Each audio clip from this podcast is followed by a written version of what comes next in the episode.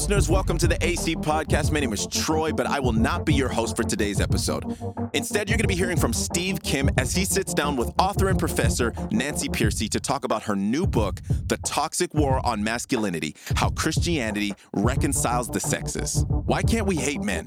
That was the title of a 2018 Washington Post opinion piece written by Suzanna Danuta Walters, a sociologist at Northeastern University.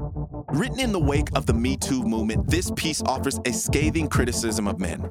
The term toxic masculinity is familiar to most people by now, and this is increasingly becoming the default view of masculinity. Where does the concept of toxic masculinity come from? Does Christianity make a difference? Steve sits down with Professor Nancy Pearcey to discuss her most recent book, The Toxic War on Masculinity, in this eye opening episode. Just before we get to the podcast, I must remind you the Leadership Summit applications are flying, but we will run out of spots. October 27th to the 29th, come join us in the beauty of the coastal mountains of BC at Sasquatch Mountain in Agassiz, where we will be having so many conversations around leadership, but ultimately, what does it mean to be a professional thought leader? Head to apologeticscanada.com slash leadership dash summit dash BC forward slash and make sure you apply today. November 3rd and the 4th, AC is heading to Ontario to hold our Rethinking Identity Apologetics Canada conference at Glad Tidings Church in Burlington, Ontario. Fear, anxiety, frustration. We all feel it. These are some of the topics that feel off limits unless you want to get labeled or canceled. Controversial cultural issues are affecting the dynamics of family, school, work, and church. We'd rather avoid talking about them, but not talking about them isn't helping. Christians are called to be the light of truth and show the love of God. This is no easy task, and to do it well, we need to talk. So the AC conference is coming to Ontario to do just that. We will discuss the most pressing cultural issue of the day identity.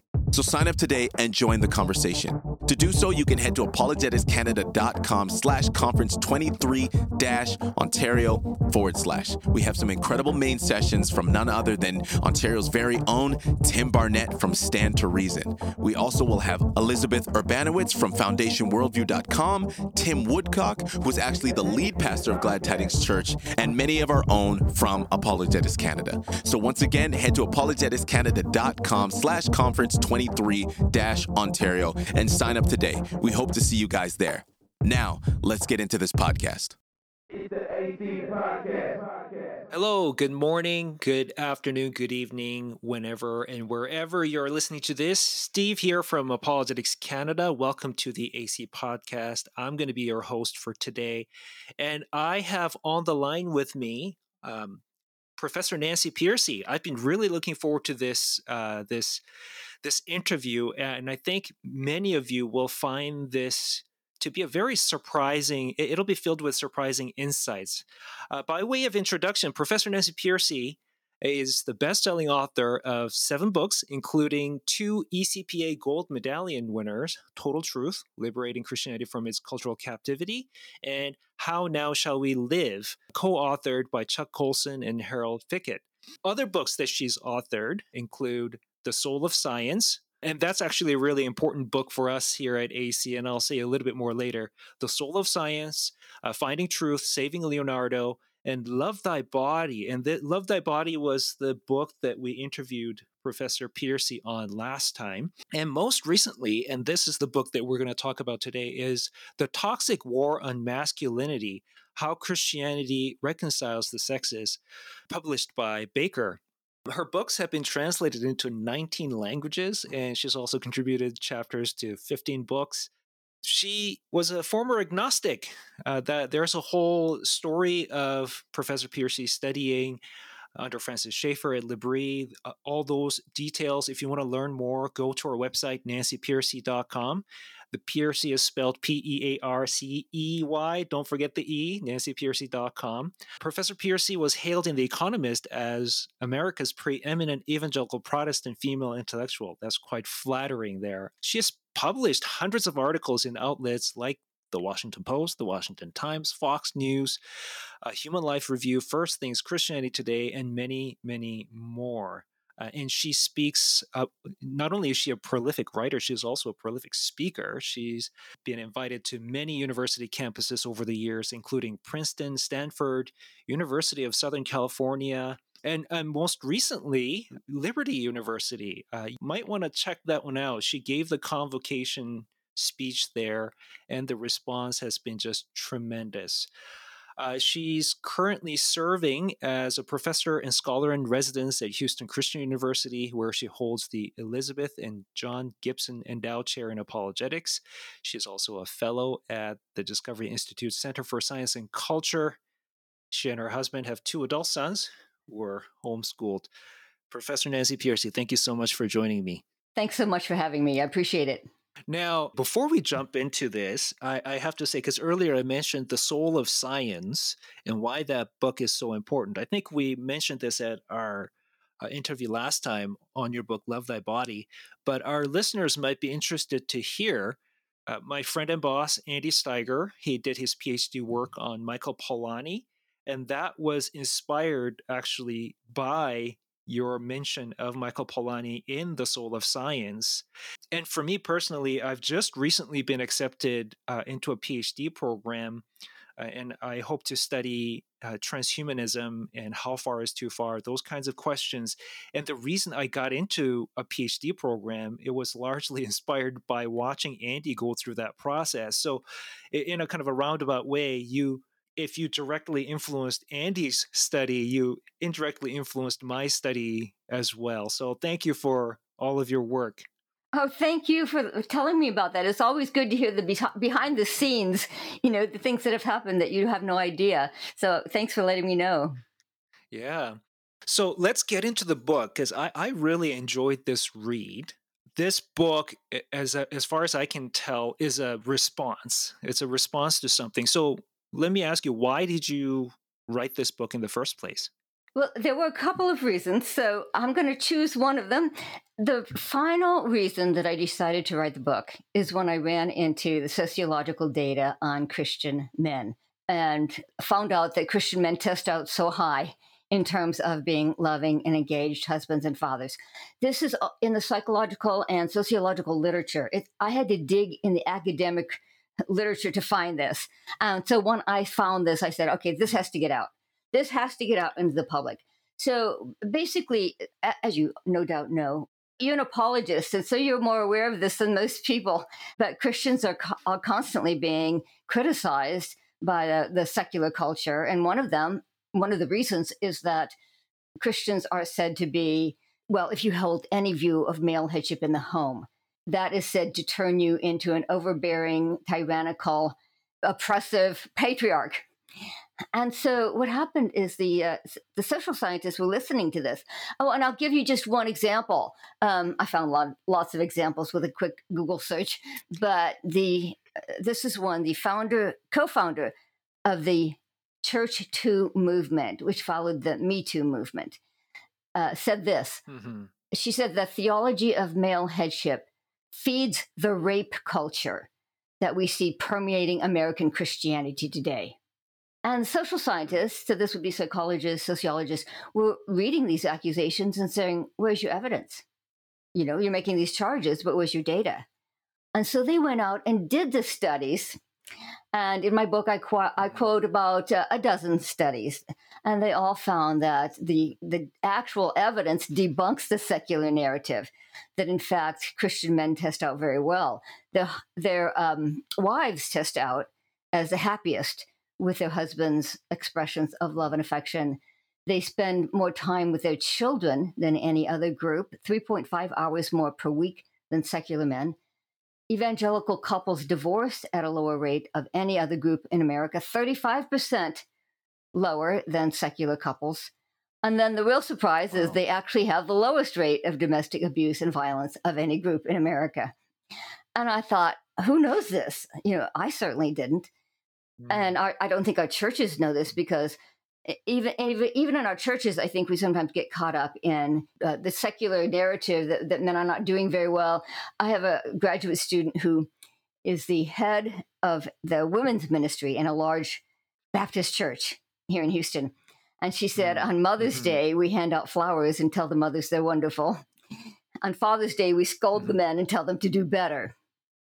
So I thought, even the even the Christian churches need to know. Actually, they need to be mm. supporting and encouraging and affirming Christian men that they are in fact doing very well. Mm-hmm. And it also, I think, is very important yeah. for apologetics, right? Because we need to get this information out to show that the secular narrative is wrong, and it's not just a pep talk mm-hmm. from some religious leader. Right? This is evidence-based findings that show that Christianity mm-hmm. really does have the power to to to reconcile the sexes, as I put it in the subtitle of my book. Yeah. I found your book very encouraging um, and at the same time very surprising precisely because i grew up in the church hearing all the talking points about the divorce rate in, among christian couples being you know the same as secular couples and how men are especially if they hold to any sort of complementarian views if we believe in male headship in the home and things like that it just directly leads to not even just indirectly it directly leads to domestic abuse and things like that. And so because i was so enculturated in in those talking points in some ways i didn't find it very surprising that we would see articles come out you know scolding men. Although at times i was just surprised sometimes i'm shocked by the vitriol that comes out in these articles um, can, can, you tell us a little bit more about that? What, what's the sort of the level of you know disappointment or even hatred towards men in our culture today? Well, let me back up and talk about the, the divorce rate because that was an important one. Uh, that's the first pushback I always get, right? Is that Christian couples mm. divorce at the same rate as the rest of culture.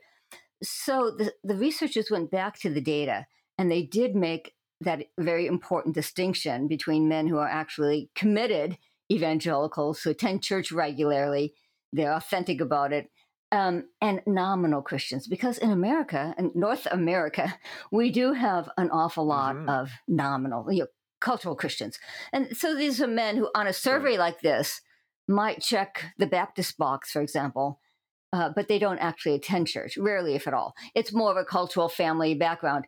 And these men test out shockingly different. They fit all the toxic talking points mm-hmm. to use your phrase. So th- their wives test out uh, as ha- being the unhappiest in their marriages. Mm. They spend the least amount of time with their children. Their divorce rate is actually higher than secular men, 20% higher than secular couples. And they have the real shocker, they have the highest rate of divor- uh, domestic violence and abuse of any group in America, higher even than secular men. And so this is where a lot of these stereotypes come from. If you just look at evangelicals, sort of an umbrella term, you're going to get men who are better than secular men, but also men who are worse than secular men. And so, of course, the numbers are going to be skewed.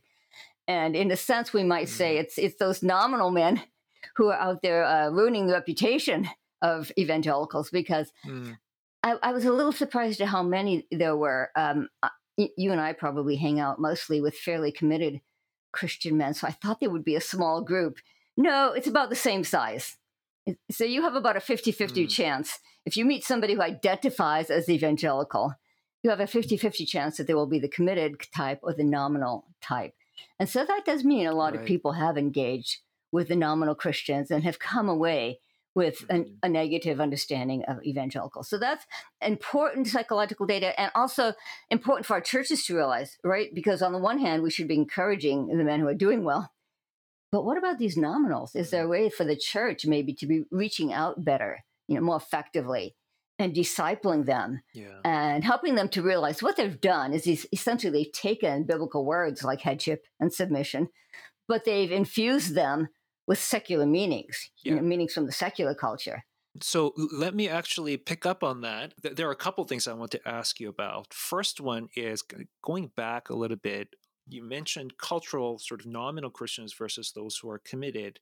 First, okay, how do we tell the difference between uh, nominal Christians and the committed Christians in terms of these sociological studies? And secondly, I want to pick up on this. You mentioned in the book there are two scripts of what it means to be a man. So can we can we address that in turn? So first, nominal Christians versus committed Christians. Uh, what are some criteria that we use to determine the difference? Yeah, so there have been a lot of studies, and so they have different ways of determining it. Um, and I have seen studies where they ask things like, you know, uh, how often do you read your Bible and pray? You know, or how important is your religion to mm. you? Or, you know, do you feel close to God? I mean, there's a lot of ways to try to get at the more subjective side. But you know what they found? They found that it works pretty well to just ask how often they go to church. You know, that's a very external, mm. very quantifiable measure, but it tends to correlate quite well. Uh, David Larson was a psychologist who did studies on mental health, and he did the same thing. He found uh, that you could pretty much correlate how committed a, a person was to their Christian faith by if they simply went to church regularly, which makes your study much easier. You know, you don't have to ask these very probing questions. Mm-hmm. Um, and, and the sociologists found the same thing. So that's what they did. Essentially, um, the the committed Christian goes in in the major study. The biggest study I relied on uh, was by a sociologist at the University of Virginia, and he's considered one of the top marriage researchers in the nation. And he basically defined it by attending church three times or more per month, and that tends to work. Mm. So surprisingly, it, mm-hmm. it does mm-hmm. tend to work. Yeah. And you did ask about the two scripts for masculinity. Uh, let me give you a little background on this because that's not in the book. It has proven to be the most controversial book that I've written, which I did not expect, mm, yeah. because Love Thy Body deals with issues like abortion, homosexuality, transgenderism, which are really front burner issues today.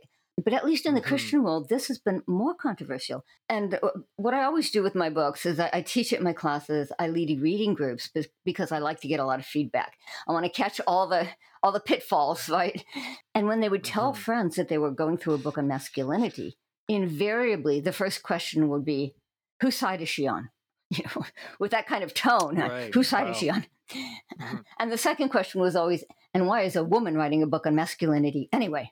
So men men tended to just assume that a woman writing a book on the subject would be a, a male bashing feminist. And more progressive right. types yeah. tended to assume that I was an angry reactionary culture warrior. And so I put this mm. study right at the beginning of the book because it, what it means is, is there are really two scripts for masculinity that most men feel, you know, sort of trapped between. And you're not just for or against masculinity. You're for the good parts, right? The biblical view of masculinity. But we can think critically about the secular script. And so this was, this was a study done by a sociologist. He's not a Christian, but he gets invited to speak all around the world. And so he came up with a really clever experiment. He would ask young men two questions First, he would say, What does it mean to be a good man? Right? You're uh, mm. at a funeral, and in the eulogy, somebody says he was a good man. What does that mean? And the sociologist said, mm. Young men had no trouble answering that. They would immediately start listing off things like honor, duty, uh, integrity, sacrifice, do the right thing, look out for the little guy, be responsible, be a protector, be a provider even as you are saying this, those words like honor and duty and sacrifice, it really resonates with me as a as a man and as a father. You that's the kind of person that I want to be. It does something to my soul as you're listing them off. And isn't it cool that men all around the globe say this? The sociologists would ask them, Where'd you learn that? And they'd say, I don't know, it's just in the air we breathe or if they were from a Western country. That's, that's right. A Western country, they would often add, though, um, it's part of our Judeo Christian heritage. But what I found interesting is that this is universal. It seems to be innate. I would say men are made in God's image. And so they do sense you know, the, what it means to be the good man. Or, or we might call this general revelation to, right? It's just, it's just what people know because they're made in God's image, live in God's world, um, as opposed to a special revelation, which is the Bible. I thought I thought that was incredibly encouraging to hear that men universally know what it means to be a good man. But this experiment mm. went on to a second question. And then he would follow up with the sociologist would follow up with a second question where he would say, What does it mean if I say, man up, be a real man? And the young men would say, Oh, no, that's completely different. that means be tough, be right. strong, never show weakness, suck it up, play through pain, be competitive, get rich, get laid. I'm using their language. Mm. And so the sociologists concluded that it, it does seem that there's a universal sense of what it means to be a good man, but men also feel pressured by cultural scripts that say, you know, no, the the quote unquote real man uh, is quite different, and and the real man might be what we today would consider more toxic, at least if disconnected from a moral ideal. It can slide into things like mm-hmm. um, entitlement, dominance, control, and so on. And so this this does give us a much, a much better way of dealing with this, these issues because uh, most men don't respond very well to being called toxic. Nobody would. So, is there a way that we can tap into that innate, inherent, universal knowledge of what it means to be the good man, to support and affirm and encourage that? And if we can do that, it gives us a much more positive way to approach these issues. Yeah, and, and, you know the sort of the idea of toxic masculinity that's floating around. Sometimes I'm a little worried as a father. I have a son. He is about to turn eight um, next month, and and I'm just worried that as he grows up, that he'll associate toxic these toxic traits with masculinity per se. I mean, it it's it seems like the the messaging is so pervasive that young boys like I mean I I am worried as a parent for both of my kids. I have a daughter and a son, but I have this concern that I I never really I never really dealt with it in in a lot of ways. I guess I, I just kind of tuned myself out to the messaging, but just watching my son, I I I, I am concerned. How did it come to this? Like, why why is this message so pervasive, and where did this idea of this toxic masculinity come from? Anyway, yeah. Um. By the way, I I just found a um, it's a news periodical, a, ta- a tabloid, a news tabloid from uh, uh Australia, and the cover image is about a seven-year-old boy. So you're talking about your seven-year-old boy who's almost 8 mm-hmm. it showed a seven-year-old boy, and in the title was "How do we stop this kid from becoming a monster?" And underneath it oh. said, you know, schools need to address the problem of toxic masculinity and I thought, who, who tells parents, be careful, your seven year old might become a monster? What kind of ideology is that?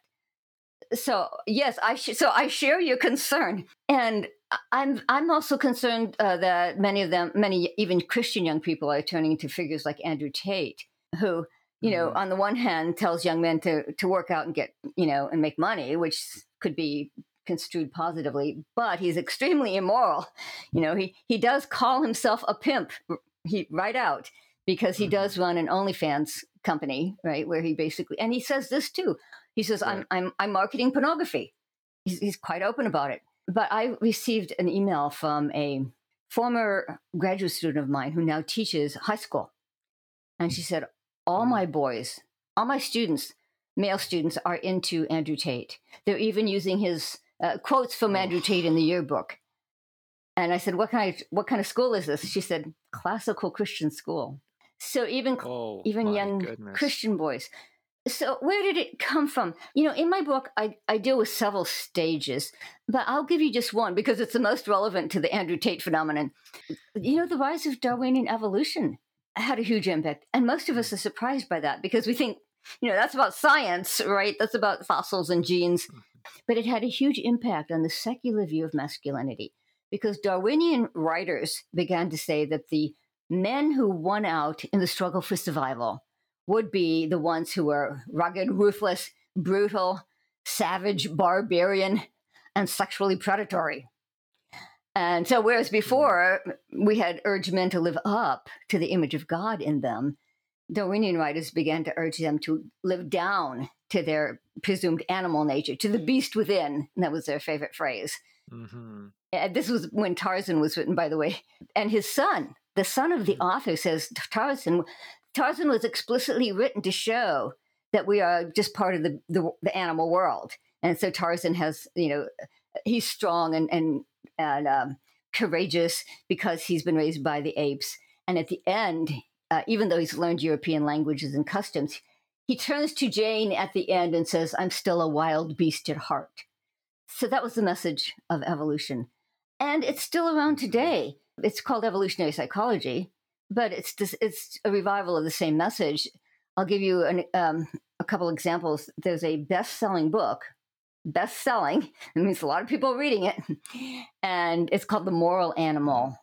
And the author says the human male is an obs- uh, is a possessive, um, oppressive, flesh obsessed pig. Giving him a book on how wow. to have a better marriage is like giving a Viking a book on how not to pillage. I thought, really? He, he can get away with such a demeaning message? And that this becomes a bestseller? And there's a new one too. Um, it's it's an older book that's just been reissued by George Gilder, Men in Marriage, and he says the same thing. He says, you know, a man uh, a single man, you know, without a woman to tame him, is is going to be violent, is going to be irresponsible, is going to be sexually predatory. You know, his deepest yearning is to jump on his motorbike and ride off into the horizon like a lone ranger. And by the way, yes, he does then say it's up to women to tame these men. But that's the message of evolution. And I'm saying, I think the Andrew Tate phenomenon is drawing a lot on this secularized script for masculinity. Mm-hmm.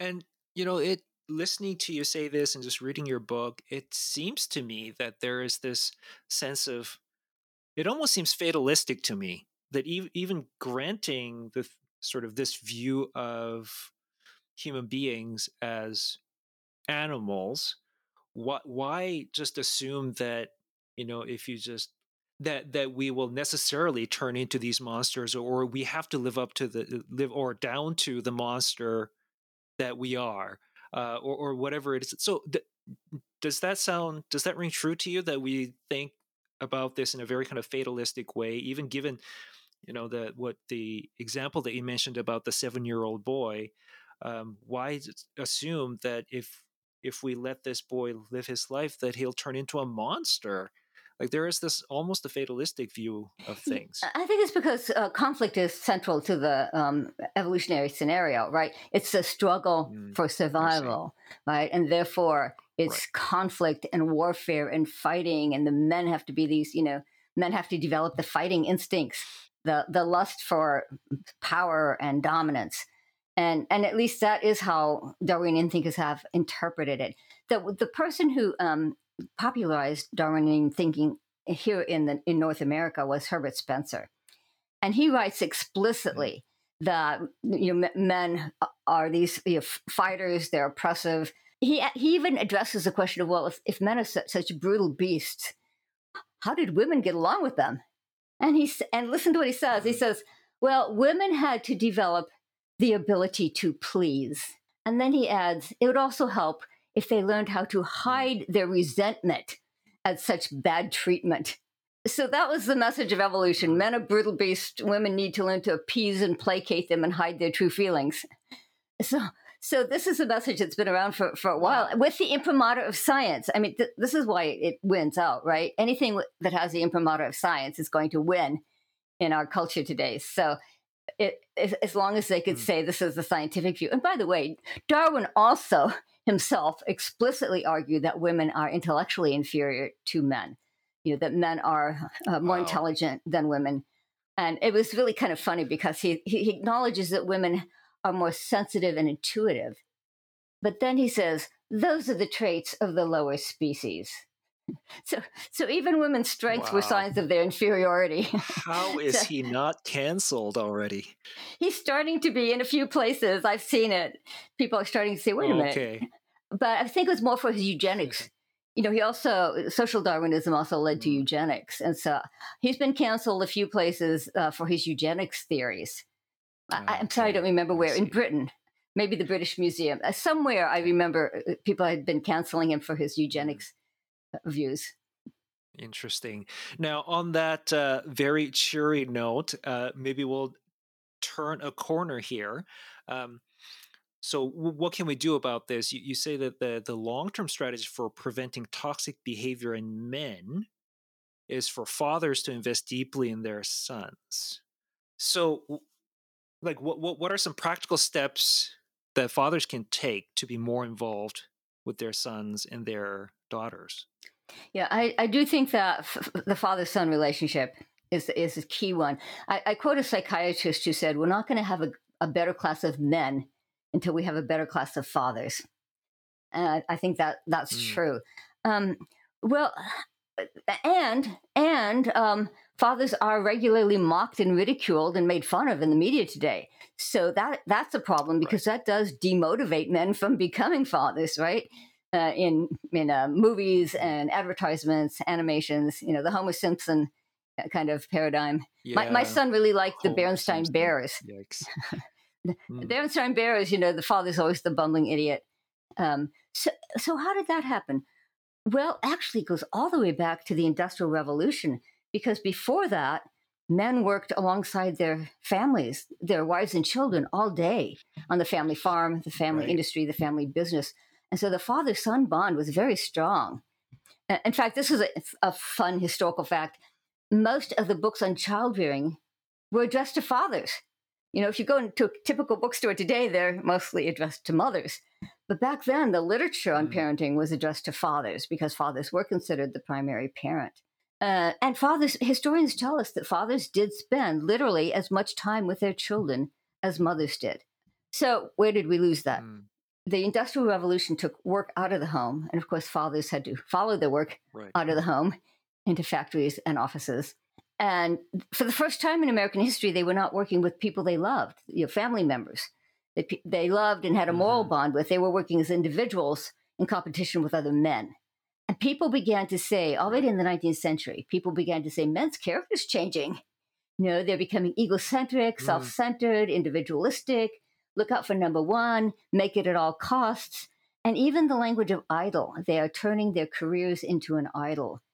Uh, they were becoming more mm. secular. And as they did so, they were turning their financial success into an idol and it also so so that's when that's when we first start seeing negative language applied to the male character so when we talk about you know where did the concept of toxic masculinity come from that's when it began already in the 19th century but also this is when the denigration of fatherhood began because if when men were no longer you know, daily intricately connected to their families people began to say hmm fathers are kind of out of touch. you know, they're, they're not aware of the family mm-hmm. dynamics anymore. They don't really know what the kids are going right. through. So already in the 19th century, you see people starting to say fathers are becoming irrelevant and even incompetent. That word, which is the main one we hear today, you know, the incompetent father, already in the 19th century, you start to see that. So the solution, of course, if that's the mm-hmm. problem, the solution has to be reconnecting fathers with their kids. Right the the founder of the men's rights movement, the modern men's rights movement, Robert Bly, who wrote the book, you know, the huge bestseller Iron John, he said the love bond that was most damaged by the Industrial Revolution was the father son bond. And he was right. Mm. So I do have a whole chapter. You, you, can't, you know, write a book like that without some practical steps. And I do have right. a chapter on with a lot of anecdotes of men who found ways to um, tweak the workplace, uh, leave a few days early. I had a student who would leave a few days early to to coach his son's soccer and basketball teams. And by the way, um, his his boss accused him of coasting, but he told me I I didn't really lose mm. out professionally by doing that. And when my sons grew up, they said we want to be a dad like you, which is much higher mm. praise than any workplace accolade. And the pandemic was actual quite a game changer because mm. um, uh, Harvard University did a study and found that 68% of fathers say they do not want to go back to the office full time, that they would prefer to have some kind of right. a hybrid situation. And uh, the New York Times, of all places, actually had a an article on this study, and it was I love the title. The title was "During the Pandemic, Fathers Got Closer to Their Children, and They Don't Want to Lose That." So mm-hmm. I, I, give I give stories like um, sometimes an anecdote helps to crystallize it. One of my students was married to an IT professional who came home during the pandemic, and because he was home, he was able to be more involved with the home, the family's homeschooling. He decided he he would be the one to make lunch every day. He was able to take his kids mm-hmm. to soccer and choir practice. And he picked up so many of the family responsibilities that his wife was able to start a part time business. And the whole family benefited right. from the added income. So I interviewed her husband, mm-hmm. and he mm-hmm. said, Our family is so much more balanced now. I am never going back to 40 hours in a cubicle. And then the final kicker was mm-hmm. he said, The time I used to spend commuting to work, I now spend praying with my wife every morning.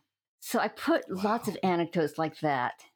Yeah, so just to help men think more creatively, you know, about can we work, can we, can we find a way to flex the workplace? And by the way, we also have to persuade the corporations that this works. And I, I found uh, quotes from CEOs saying things like, we never wanted to do remote work before because we thought, yeah, people are going to slough off. They're not going to do mm-hmm. their work. That fear has been completely exploded by the ta- pandemic. We did not see any drop in productivity. If anything, people who work from home sometimes are more productive because they're not wasting time commuting and unnecessary meetings, right. etc. So we also have to bring quotes like this into our workplace and say, look, you know, it's, it's a win-win. It's a mm-hmm. win for the corporation, but it's a it's a win for children. You know, it's a win for children to have their fathers be able to be more involved in their lives. Mm-hmm. Now, uh, earlier we, we started our conversation with fathers who are religiously committed. Uh, we were specifically talking about uh, Protestant evangelical fathers uh, and the families. This is not to deny that sometimes abuse does happen in Christian homes. So then how can churches respond more effectively to that? Because we, we can't turn a blind eye to this, obviously. Right. Well, you know, first of all, um, even committed Christians, it's not zero. The rate of, of abuse is not zero. It's 2.8%. Right. Um, and then, of course, mm. um, the nominal men are even worse than secular men. So obviously, I had to address mm. that in the book. Otherwise, it would look like I was sweeping it under the carpet and so I do have two chapters on abuse and um, how how mm-hmm. churches can deal with it more effectively. And fortunately, theologians and therapists are writing better books on the subject today, because in the past mm-hmm. they usually held a woman responsible. The books were mostly written to women. If you would just most, if you would submit more, if you would love more unconditionally, if you would forgive more, if you would make his favorite foods, you know, if you would just mm-hmm. lose 30 pounds so you look better, literally that was in one of the books wow. um, it, you know then then he will st- you know stop being abusive well fortunately therapists and theologians are starting to say actually that's not human nature if somebody is really willing mm. to hurt someone to get their way you know who is a an actual bully in other words we know that you can't deal with bullies by being nicer to them by placating mm-hmm. by giving in we know that with the playground bully. We know that with the uh, in international affairs with a belligerent nation. You know, if you try to please and placate, they'll get worse. They'll take it as permission to do more. Unfortunately, you're finally starting to see that acknowledged in the Christian world. Um, I write this. I wrote the book at the right time because I had a, a, several good sources I could draw on uh, by you know impeccably orthodox Christian writers uh, who could say uh, it's, it's time to it's time to follow Jesus' words in Matthew 18, right? Jesus says if somebody's actually sinning against you, the response is to hold him accountable. And if he doesn't listen to you, you mm-hmm. bring a few more witnesses. And if he doesn't listen to them, you bring it before the church. And if he doesn't listen to the church, it might be time for some kind of church discipline. So Jesus told us how to deal with somebody who's sinning against you. And, and it's not that you don't start mm-hmm. with forgiveness and love and, and patience and all those things. Most of us need to practice more of that anyway. Right. But I, I, would say the majority of cases in the Christian world probably are these milder forms. But there are genuine cases of abuse as well. They're rare enough that I, I found, like I said, I, I did a lot of reading groups on the book. I found that it was a little bit difficult, um, that many, many Christians have not encountered real abuse. And so they were a little bit taken aback um, when I dealt with it in my book. And they, they would say things like, well, should, shouldn't, be, shouldn't we show more grace? Shouldn't we show more forgiveness? So the answer is yes, of course, you start there. Mm-hmm. But when it's truly abusive, then G- Jesus' words, you know, is really the answer. Mm-hmm. And, um, and, and, and that's not some kind of liberal or, you know, feminist position. I found people with the focus on the family and and other you know clearly conservative groups now are starting to say you know it's time to stand behind women when when men are actually disrespecting them to the point of hurting them the church should be um, supporting them and the, and on a very practical measure, um, the most common mistake is to is to think it's a marriage problem and bring the couple into the pastor's office together. Mm-hmm. The reason that doesn't work is that if if he's truly being abusive, she probably won't admit it. Right. And if she does, she knows she'll be punished. You know, he's he's going to be angry at her from admitting it, mm. and he's going to punish her. He will probably abuse her that night when they get home. Mm. Um, so you are actually contributing to greater abuse. So that's one of the very practical steps. I go through several of you know kind of practical ways where the church can do a better job. Okay. Um, our time is coming to a close. Uh, there were a couple of things that I wanted to uh, touch on before we closed here. Um, the first one was that you mentioned earlier at the beginning of the interview about the reception that you received, and especially uh, sort of the harsh reaction. Uh, from within the Christian community, perhaps from the a little bit more of the liberal side of things. But uh, one of the uh, accusations or objections that I hear is that the sources that you use are biased. Um, how would you respond to that objection? First of all, I have not heard that one. oh, okay. that, that's a new one. I have not heard. Yeah, I have not heard that the sources were biased. Here's what I have heard. Um, the the day after the book was released, a Twitter storm erupted on my Twitter feed uh, from people who were hard, you know, very very committed egalitarians. Mm-hmm. But they didn't say bias. What they said was two things. Uh, they said some of your sources are older. Well, yeah, they they are. um, they said they're out of date. Well, the one that they particularly objected to is one from 2003 mm-hmm. By Sally Gallagher. She's a Christian sociologist. And frankly, my answer is, well, yeah, I was looking for all the sources I could. You think there's that many on Christian, on evangelicals mm-hmm. out there? You know, sociology is a very secularized field. You know, some fields right. are more secular than others sociology is a very secularized field, and it's taken us a lot of work to get a couple of sociologists who are um, qualified, you know, who, who are who've made it through a secular PhD program and are in a position to do studies.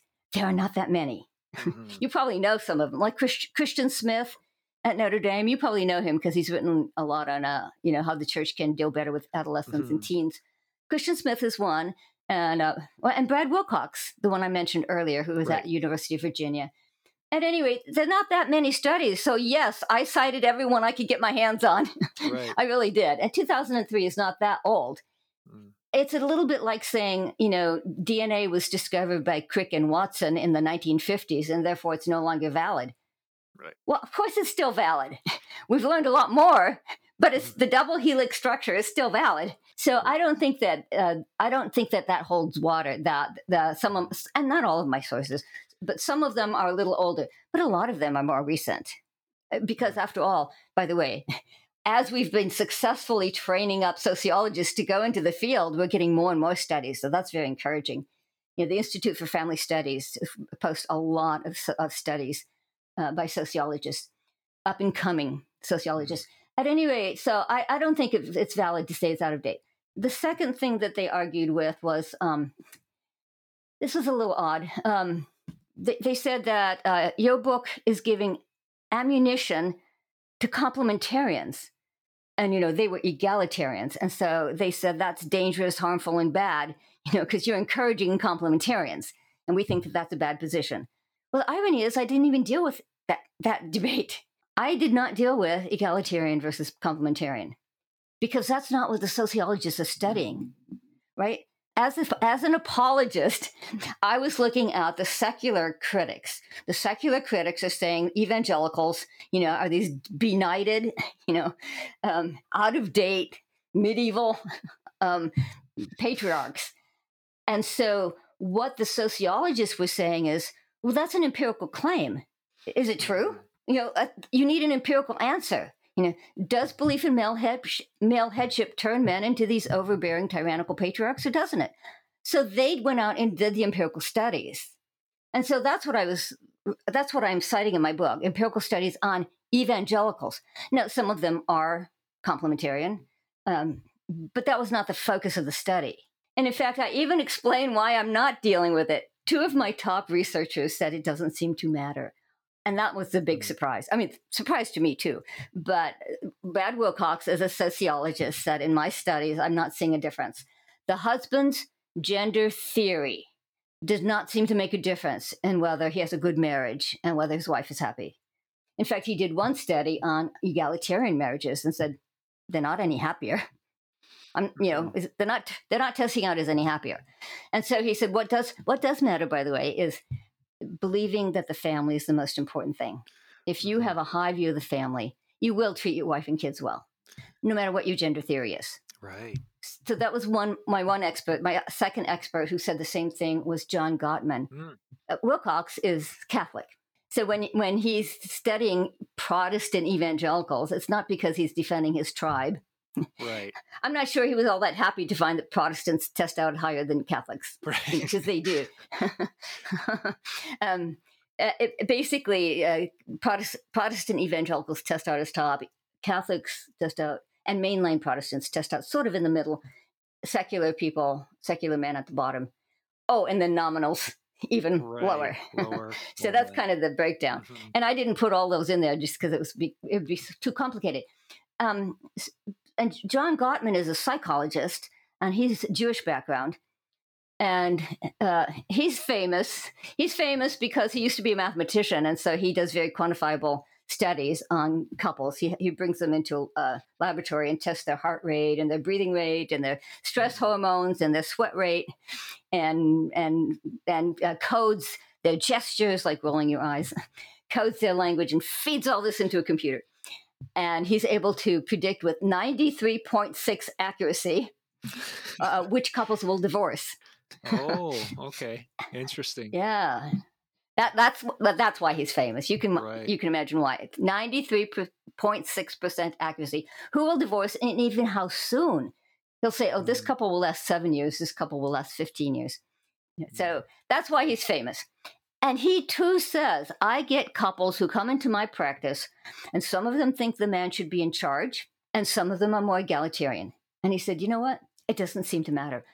And here's how he puts it his, his phrase is emotionally intelligent husbands have figured out the one important thing, which is how to convey honor and respect to your wife. Mm. So I put these two findings in there and said, I'm not going to deal with complementarian egalitarian because these two top researchers have said they don't see that it really matters. Okay. Uh, so I didn't deal with it. Yeah. but you have to but Christians can't let it go. They don't understand that I'm really addressing the secular world, you know, the mm-hmm. objections from the secular world. They want to drag it into these in-house debates. Right. So egalitarians wanted to drag it into the, that their side and and actually now sort of the patriarchalists, if that's a word. Right. the, the, the men who are saying, no, no, we need to recover Christian patriarchy. Uh, some of them have now published more negative reviews as well. Mm-hmm. And, and the irony is they both use the same language. The egalitarian said you're giving ammunition. Um, you know, they actually use the word mm-hmm. you're giving ammunition to the complementarians, and the patriarchal said you're giving ammunition to the egalitarians. But uh, but I still say it, it, what it's what it shows me is that Christians are stuck in their little bubble.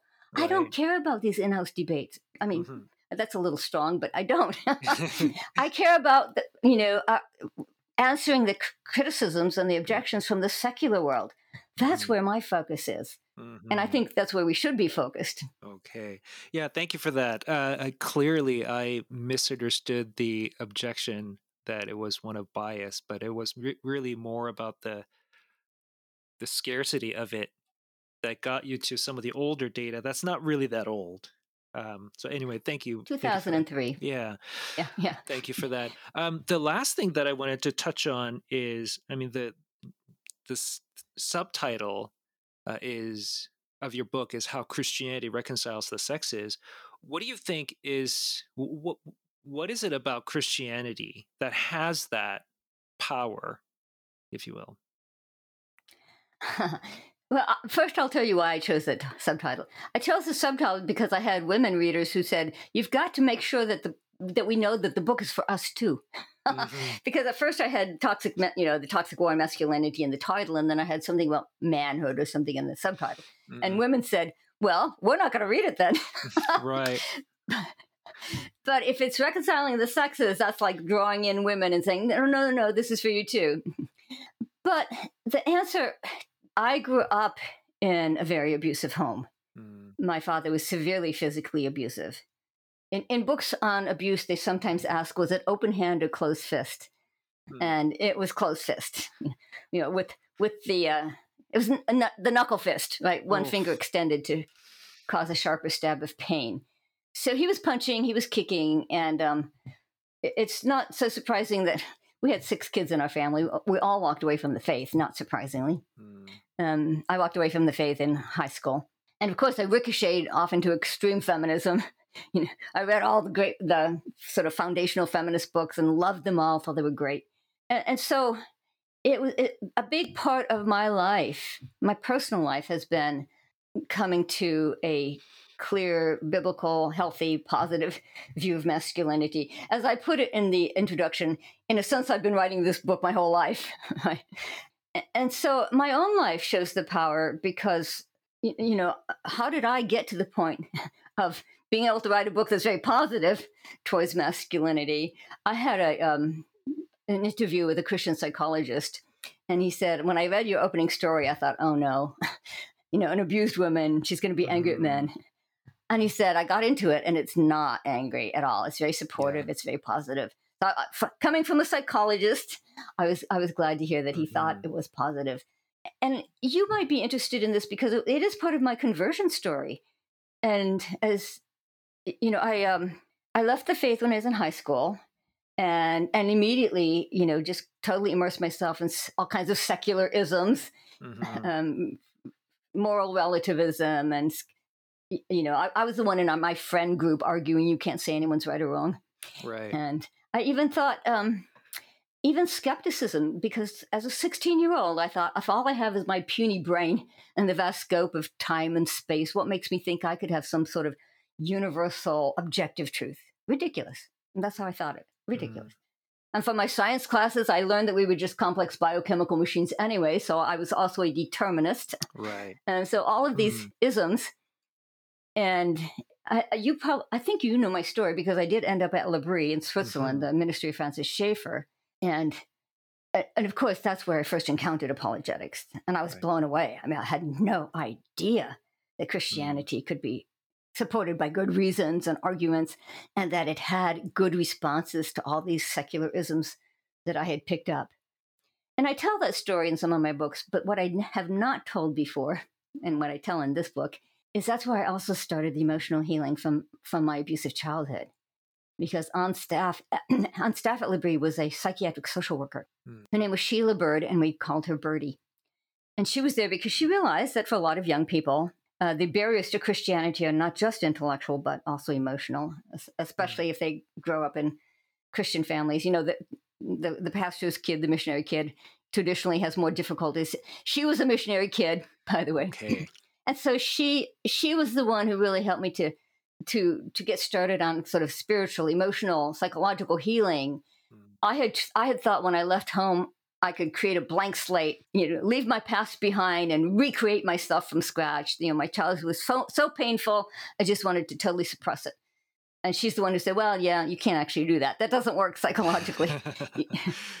you, you actually have to work through your past, you know, bring healing, you know, and, and basically, and the bottom line is work through to an experience of God's love. And ultimately, you know, God's love is what is healing. It has healing power. Mm. And it's all about trying to work through to a relationship with God that's so profound and so transformative that His love heals all those wounds. And, and so I, I, I look back and say, how did this happen? You know, I got started in my Christian life with a really solid apologetics, you know, the intellectual side. I also got started with a really rich, deep, personal relationship with God. So mm-hmm. I, I just, I'm just very thankful. Yeah, yeah. I mean, I, it, it's surprising to hear because we think, you know, apologetics, it's all intellectual, but ideas really do matter. Um, and, and, as we study apologetics more, I know uh, my view of God has been enriched.